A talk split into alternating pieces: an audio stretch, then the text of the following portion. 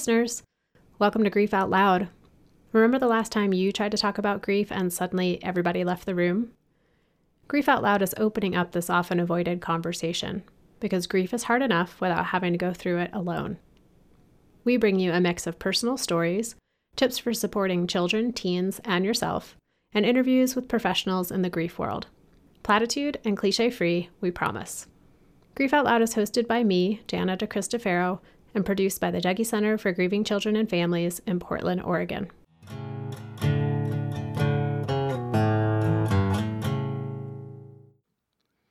Hey, listeners. Before we get to today's interview, I want to tell you about an exciting development. Grief Out Loud recently partnered with BetterHelp. Have you heard of them? They provide online counseling and support with licensed counselors via video, phone call, real time chat, and messaging. When BetterHelp reached out to us to ask if we wanted to partner, we thought, well, we better try it before we recommend it to you.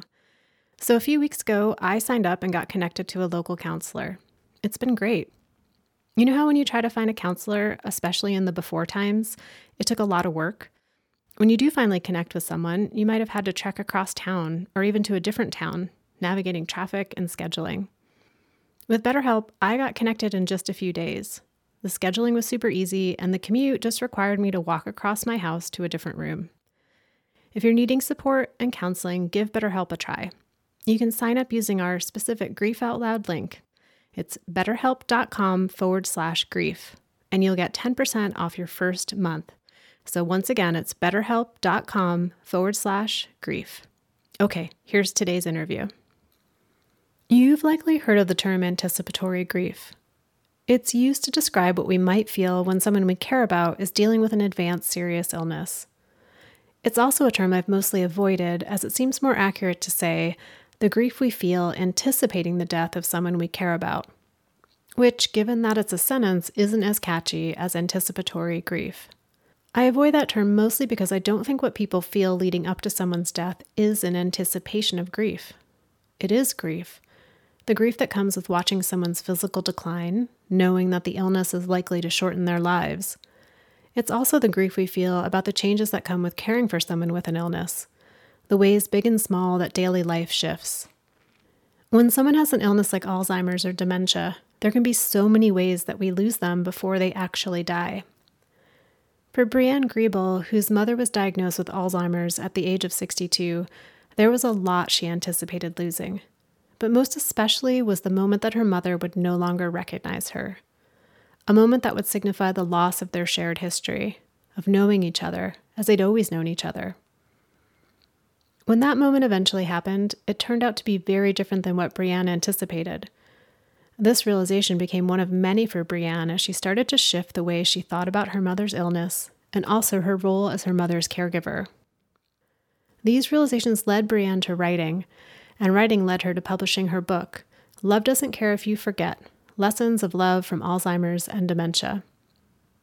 Brianne writes about a new way of understanding capital L love and how that love is what's left when you lose everything you once knew to be true about yourself, about another person, and about the relationship you share.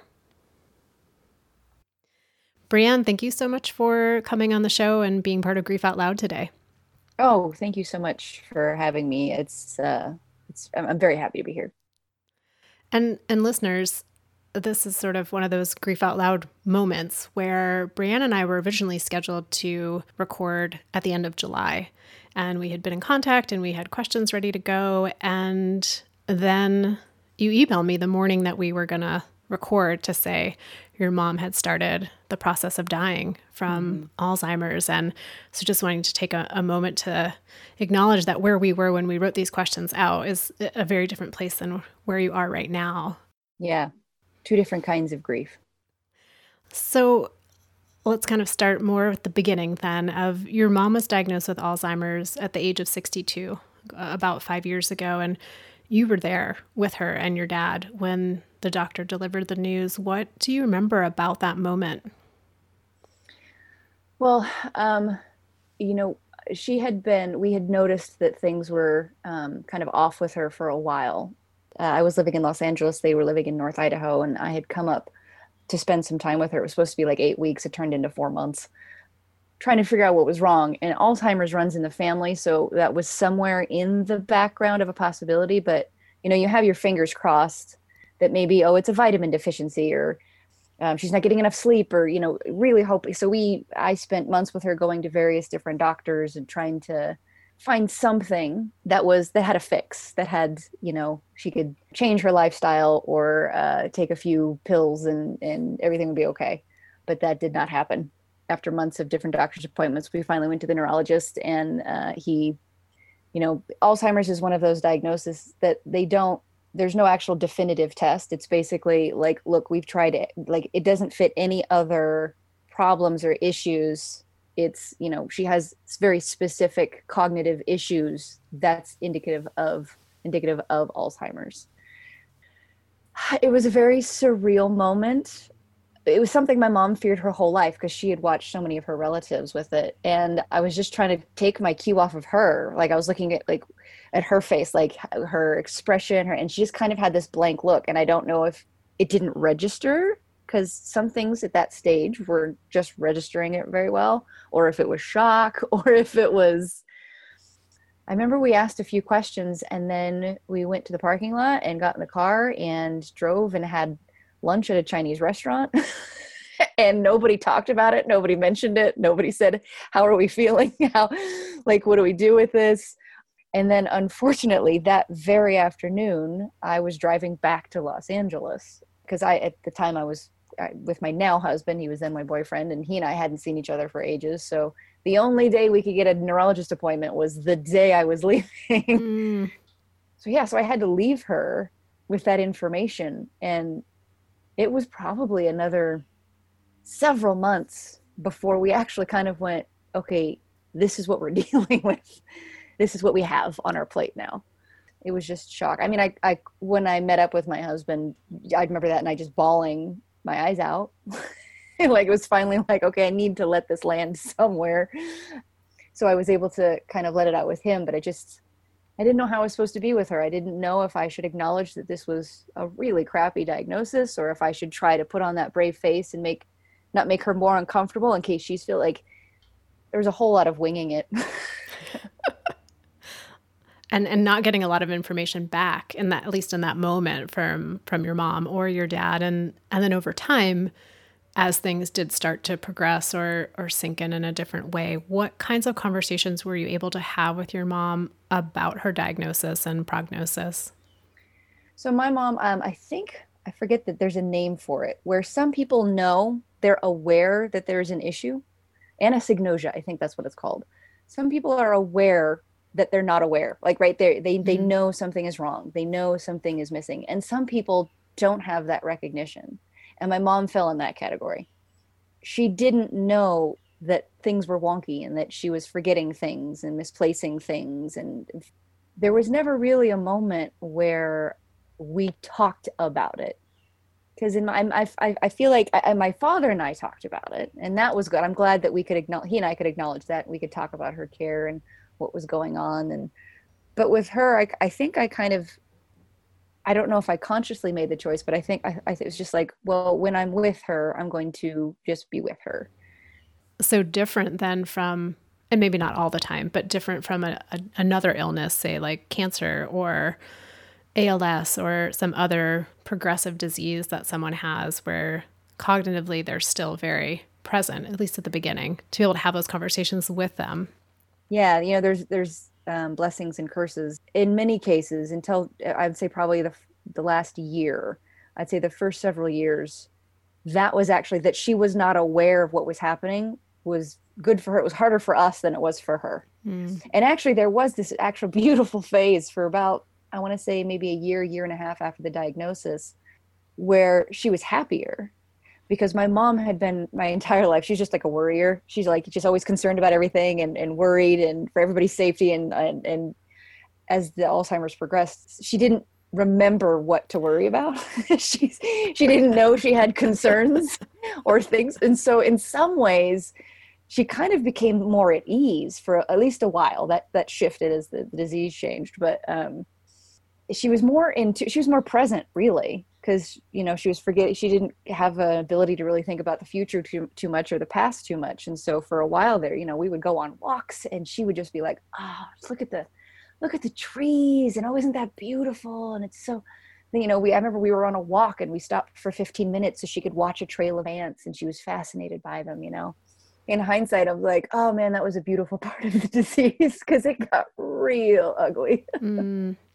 so there was this window where you got to be with a side of your mom you didn't really get to see growing up where the anxiety and the worry wasn't the the forward facing part of her personality all the time. Exactly which was which was really interesting. Like as i was trying my best to be present with what was happening there was a part of me that kind of like she was teaching me how to be with her in a way. So I was like, well, gosh, she's not worried about anything right now. So why do I need to be worried about her right now? That did a lot for me throughout the whole journey. As I watched her change and become somebody different, I knew I couldn't hang on to who she was if I was going to, you know, get this, get through this and with some sort of intact in some way. So everyone grieves differently and everyone responds really differently when major life changes happen or tragedies or health crises. And what did you find yourself turning to or responding particularly at the the early stage of your mom's diagnosis and her illness? Um you know i think the first it was probably denial. Um you know because it's it, it's not an unfamiliar experience for my family like her grandfather and grandmother both had the had alzheimer's and then a few of her aunts and so i was aware of what was coming but at the same time well well mom won't be like that though. And then I, I i i went from like denial to like extreme acceptance extremely quickly of of like oh this is where we're where we're at. This is this is how it's going. And i feel i actually became this experience has made me deeply spiritual which is is interesting because i was never this kind of spiritual like i was before this experience with my mom but it was such a profound experience. Like if you kind of are present for this kind of really challenging experience i feel like there's no other option for it to but for it to change you. Surviving those changes you have to look for something other than what's right in front of your face. There has to be something else that steadies you other than the situation other than the circumstance. Otherwise it's just going to beat you up a whole lot harder than than it already will you know accepting the physical circumstances but still wondering well, what else is there other than this horrible situation? And you really delve into that in your in your book love doesn't care if you forget which was pretty spellbinding. Like i remember sitting down you sent me a copy of it and i think i read it in four hours like i just tore through it really quickly um, so listeners i'll put the link to it make sure you get the book well it helps if it's it. a short book yeah it's a nice sweet read short read my pandemic focus span, attention span is pretty short right now. So it was Fair. impressive that I could, even for a short book.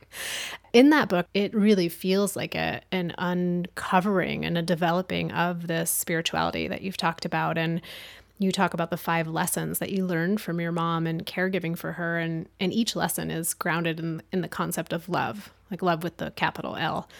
Things like love doesn't care if you forget, or love doesn't love's not personal, which is like, what?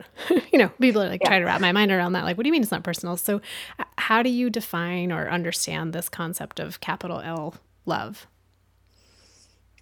Um, yeah, because I dive in in the chapter Love Isn't Personal. We have an idea of what love is. And the funny thing I learned through my mom is like you don't really know that you have an idea of what love is until life takes that idea away from you.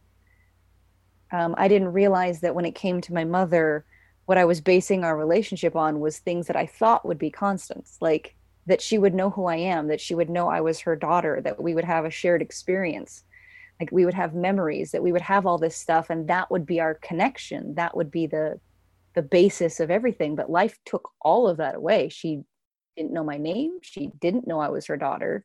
you know i was just like anybody else in the room as i kind of was going through this experience with her it took me a while to like i knew i was experiencing something very deep and very profound profound even through extreme grief because there was some deep suffering through this experience. But i always had this i'm like there's something else here though. There's something underneath. And the way i talk about it now is like love is what's left when life takes away everything you wanted like that's to me love is love with a capital l is the ground floor. It's the thing that holds all of the stuff that you want and don't want. And it's it's you know i, I have this vision of like some of cupped hands. And the experience is inside the cupped hands the good the bad the the beautiful the ugly the things you want the things you don't want. And like uh, that's and that's that's all beautiful and chaotic and all that but something holds all of that so that it can be experienced. And to me that's capital l love and when i kind of could wrap my head around that and put words to that it was so comforting because then it didn't matter how hard the grief was. It didn't matter how much life was taking away from me when it came to her. Like something was still there. And actually that capital l love became more apparent the more that i got stripped away. And so there became like this saving grace through this really crappy experience one of the things that you really you wrote about dreading like if you look at the cupped hands and you think of all the experiences and those things getting pulled out one by one and the one you you talked a lot about was knowing the day was coming that your mom wouldn't recognize you and your mom wouldn't know your name. What was it like when that day eventually came? Yeah, that's that's a whole chapter in the book. Um, yeah, it was it was the, my biggest fear. Like before I knew how bad it was going to get. If I had known all of the things that were going to happen, like her forgetting my name actually wouldn't even have been on the top 10 list, which is I just realized that as I'm saying that, I'm like, oh my God, bef- before things got bad, I thought, oh, the worst thing that's going to happen is she's not going to know my name and she's going to forget me. Who boy was, was I in for a whole lot more. But before that, before knowing that, it's an interesting question. How do you be with somebody when you don't exist to them? you know, like that, I couldn't wrap my head around that. Like, I, if I'm not Brianne, if I'm not Jaylene's daughter, who am I when I'm with her and who is she to me? And when that moment actually came, it was an extraordinary moment. Like it's it was I can only explain it by that it was a moment of grace. I couldn't have planned it, I couldn't have coordinated it, I couldn't have made it happen. But we just had this really beautiful moment which I explain more in detail in the book where it just didn't matter. She was scared and she was confused and i was a stranger in the room. And all i did was try to comfort her. All my thoughts about me and how you know how am i supposed to act and what am i supposed to do? Like i i left the room in a way. Like brianne who had all these worries and concerns and insecurities left. And something else like that l you know capital l love showed up and just comforted her and told her that i loved her and then we hugged and I still don't know how to actually articulate what that moment was like. I try in the book, but it was just the most beautiful moment. It didn't matter, is all I know how to say. It didn't matter. It was just two humans in in one embrace and it was it, it was extraordinary and that's one of the things luckily early on in this experience with her that carried me through in some of the the more difficult times. I remembered that moment. It's like, oh, I'm not there right now. And Brianne, with all her insecurities, is very present, and she hates this, and she's scared, and you know she hurts, and she's angry. But just that was such a powerful moment that a, a flicker of that memory was like, well, that still happened, and it's possible at any other time. So fascinating that the the thing you dreaded so much ends up being kind of the anchor that you could go back to for a moment of peace or a, a flicker of hope that there's a way to maneuver this time in with all the insecurities and fears and and the suffering that comes with it. And it really transformed my the way i experience or perceive grief. I learned so much with my mom through this journey with her but it's applicable to every aspect of my life now if the thing I thought was going to be so awful actually ended up being beautiful, that it, it changes everything. now even when I have these moments that I dread, like her death, right? When I was, I'm like, okay, now the next thing on our plate is it, you know, we were, we knew that it was coming, her death was coming. And I, it was interesting. It's like I didn't, Alzheimer's eh, or any, I'm imagining any terminal illness. There's, I feel like people, people probably, I, I know this is a common experience where you actually want death to come and then you have the guilt of wanting that to come. And I, I just remember thinking like, okay, the end is coming. And I thought I was actually more curious about what the experience was going to be than I was dreading it because I'm like, I've already had such a, a shift of that dread turning into actually something gorgeous that it was more like I, I didn't fear it. It was more of a I, I wonder how this is going to go. Maybe it will be horrible. maybe, but maybe it'll be beautiful. I don't know. And it was somewhere in between. It's almost like you you got to a place where you knew enough to know you could never know or predict how it's going to be. You can just be curious about how it's going to unfold. Yeah, it's one of those things where you see it so clearly that you can't unsee it. It can get masked, it can get hidden. You know, that capital L love that I saw just seemed now that that's like the ground I walk on. it's like even when I'm like, okay, this is a little unsteady, but I know there's something deeper underneath this that I'm just not seeing or I'm just not experiencing right now. Mm. But I'm not too worried about it emphasis on the two. Maybe yeah. a little bit yeah, it's not, yeah I, yeah i want to be clear. It is i am not an enlightened human that just is like everything is all love and i'm fine and i never grieve and experience stress or anything so not true. It's just like i said my relationship with those things has actually very much changed though. I don't i wouldn't say i welcome grief. I don't think i would say it that way but i'm okay with its presence. There's room for it. And you spent you know, five years in that place of grief of your mom having Alzheimer's, and you've now been in the place of grief of her having died a little over than a, a little over a month. And what feels similar? What feels different? What are you noticing now? It's a good question. You know, people were telling me, you know, who had either similar experiences or of, you know, yeah, but when she passes, it'll be it'll be it'll be different. It's a different kind of grief and it'll be really hard. Even though you feel like you've accepted that she's going to die it was kind of again one of those like i'm curious what the grief is going to show up and look like. And i didn't fool myself to think like oh i've already been through the hard parts so you know. But so far I, am fully aware that this it's going to be waves and it's probably going to hit me out of the blue and stuff but i have actually experienced a whole lot more peace than i thought i would the first week or two, I would say, were very surreal, especially the day of and the day after. Very surreal. Like I lived in a different reality where I just I, I couldn't connect to the physical world very well. I wasn't worried about that, but I was just I was just noticing. I'm like, I am aware I am in this room, but I don't feel like I'm in this room you know making myself a cup of tea which is what i do every morning. Like i was aware of like i am really on autopilot. Like i know i'm going through the motions of making a cup of tea and drinking a cup of tea but at the same time i don't feel like i'm doing those things. But i would say after the first after her service really we had um, a celebration of life for her um, two weeks after she'd passed. Since then it has actually been far more peaceful than i thought it would. And I think that might just be the relief of it being over. Because it was so intense for five years, especially the last year was so intense. I think my mind and, you know, my spirit are just like, that's over and I think I don't know. We'll have to wait and see. I'm guessing as that wears off and the, being without her becomes a different kind of normal. I'm imagining there will just be moments where I'll see something of hers and a wave of grief will wash over me, or I don't know. We'll we'll see. But it hasn't been as how do I say it? I would. I, yeah, it's just not like I expected. I'm not sure what I expected. I do have moments where I just I've had guilt actually a few times pop up of like, did I care for her well enough? Did I do did I do okay? And on the one hand, I know I couldn't have done it better.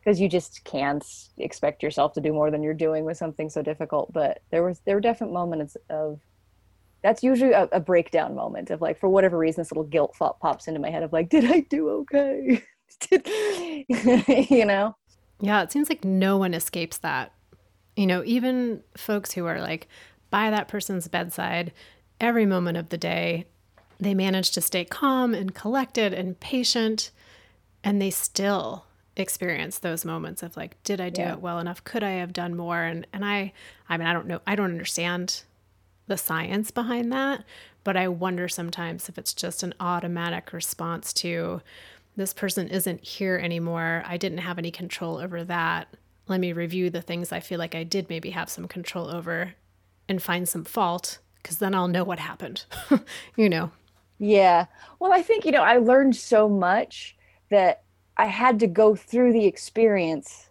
of any particular thing to know what I was doing. And then in hindsight, go, oh, I wish I would have known that before. so I could have done it, quote unquote, right in the beginning. And so I think, you know, even after she's gone, there's still a little bit of that, like, yeah, like you're saying, like a review of, but at the same time, you can't, it's like I logically understand though, you can't expect yourself to know something that you don't know. That there is that yeah that little bit of that sneaks in. And you know the hard part for me this is like i would say one of the worst moments i have like that truly one of the hardest nights i had and there were quite a few we had moved her into a care facility last october because my dad I, I changed my entire i moved i ended up moving back up to north idaho became like my dad was her primary caregiver and he was running himself ragged. He was I was like we're going to lose dad before we lose her because he was just 24/7 with her for 2 years and it's a lot of work.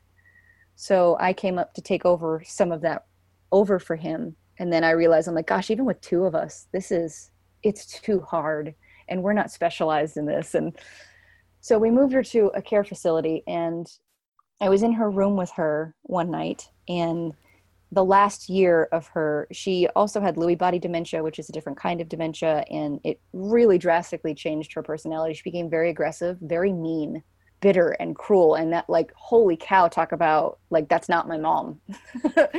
mom was the sweetest, like, avoided confrontation and kind, and she became bitter and cruel. And I was in her room with her. She was super upset and very aggressive and calling me names. Just the look in her eye, like, just thinking about it right now kind of chokes me up a little. And I remember thinking, all I want right now is for my mom to say, "Hey, you're doing a good job," like, or "It's okay," and that's the one person that can't give it to me. She's doing so far the opposite that oh my god, it just hurts so bad.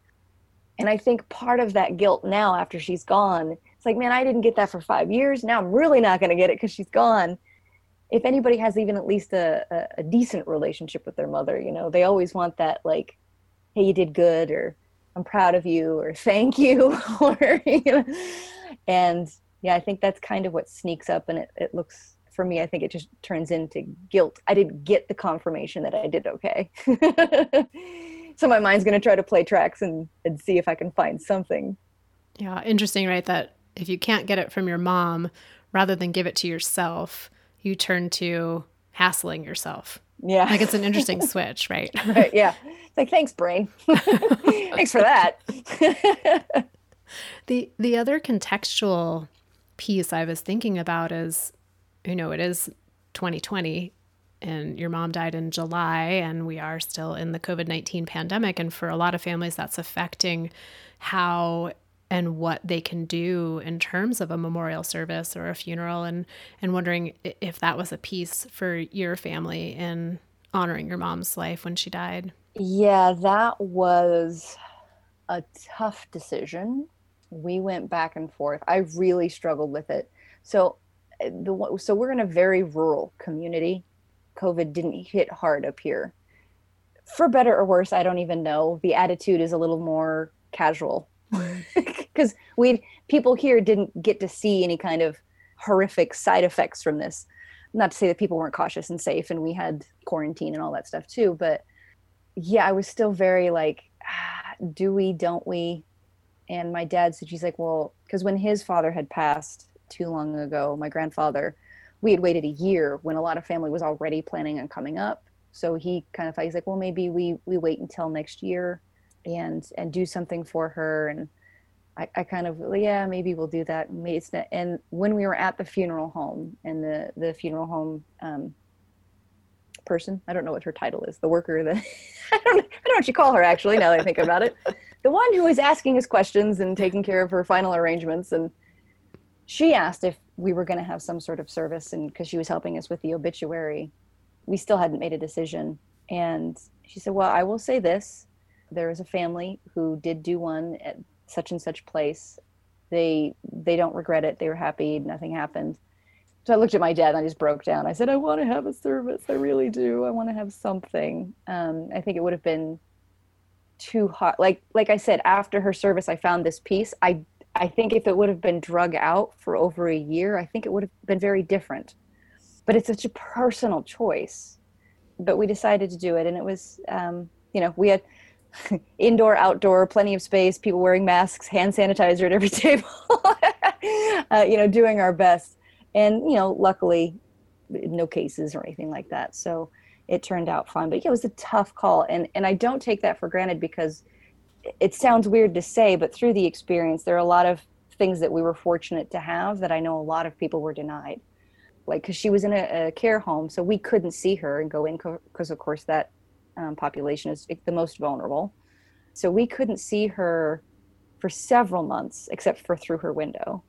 We actually ended up moving her to a different facility, and after a few weeks, they lightened up their restrictions so we could see her outside at that stage she was really unaware she was bedbound so she was in a wheelchair. She didn't her vision was getting real bad so i don't know how much she was even aware that we were there but we got to see her you know six feet away with masks on. And and they did let us when when they knew her death was imminent they let us into the room and we were you know masked up and gowned up and everything. You know i don't take that for granted because i know a lot of people are, are denied those kinds of things. One and so many more layers to think about you know, it's like when someone dies, there's already so much to think through and consider.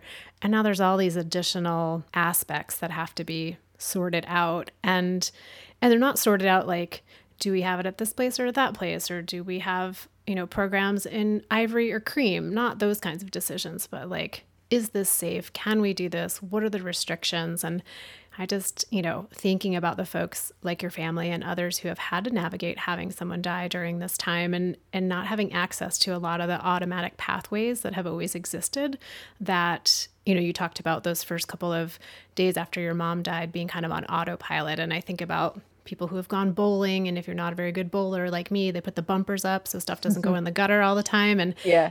and you know, when we're in that sort of altered state after someone dies there's the bumpers of ritual and routine and automatic things that sort of help us.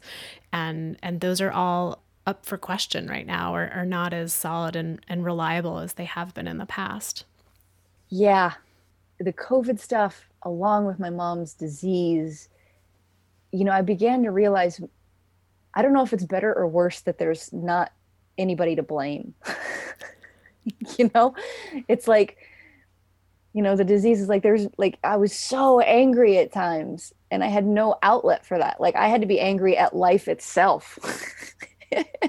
There's nobody i could punch or um you know and and with the covid stuff like that that week i couldn't see her for 3 months during the last months of her life was so frustrating you know because from the time i saw her last until we were able to see her outside um, when I left her the last time I saw her, she was still verbal. I mean, her communication was pretty wonky, but she was verbal. We could we could carry on. She would like, I would say something, she would recognize I'd said something. She would say something in return. But because we weren't there with her every single day like we had been, her verbal skill, verbal skills just disappeared in those three months. And of course, they were going to anyway, just because that's the nature of it. But it's like, oh, those were precious moments that I didn't get to have. And it's nobody's fault. you know, it's tough. It, it, it really makes you have to, you have to give up control. You have no other choice eh, eh, unless you like, if, if you cling on to like blaming or just getting caught up in that it's nobody's fault, it brings you down even further. So it's like this was like a, a huge lesson in giving up what I can't control. This is not my fault, nor is it anybody else's fault. There's nothing I can do about this. You have to just release control. Are you going to write a book about that? Because I need to read that book. I mean, your other book, there's a lot for me to learn, but that book I really need to read. And it makes me wonder, you know, it's like reading your book about the five lessons of love. And it might be really easy to, to read that book and talk with you and think, like, oh, well, you've got it all figured out and nothing's really hard. And I know you've mentioned already in our in mm-hmm. our talk today, like that's not 100% true. But how do you sit with having had so much uh, learning and understanding and, and moving into these places that are really scary for a lot of people and also like making sure there's room for you to to be in the muck and in the hard parts mm, that's a great question um, here, here's what i tell people i'm like i can tell you unequivocally i am an expert in my own experience i'm not an expert in anybody else's experience you know, sometimes it felt like I was drinking from a fire hose. Just good and bad, by the way. And I, I kind of go back to that first moment with my mom when I thought it was going to be the worst moment of my life. And it actually ended up cha- profoundly changing my life. I think for me, I, I, think if I were to write that book again, I would add different lessons or word things differently. But there's a huge amount of allowance that she granted me through this experience allowing the experience to happen as it's happening, allowing grief if it's there, not pushing it away, allowing anger if it's there, not pushing it away. It seems to me that the better I got and get, by the way, because um, I'm not a, a, pro at this, um, but the the more I can just be like, okay, this is where I am, this is what's happening. Like if it's a horrible situation if it, here i am with grief here i am with suffering here i am with pain here i am with anger it burns up really quickly. It feels like for me again this is my experience. Like it burns hot but fast. And then on the back side of that is a is a relief and a peace and then a clearer seeing. And then when joy does show up it it actually it feels like it shows up cleaner than if i'm still clinging on to how much it sucked or sucks you know? Yeah, i was actually i had a, i was talking with one of my mentors and he was kind of asking me you know how he's like how did you manage like learning how to care for your mom? And i'd never said it this way before but after i said it i'm like i need to remember that.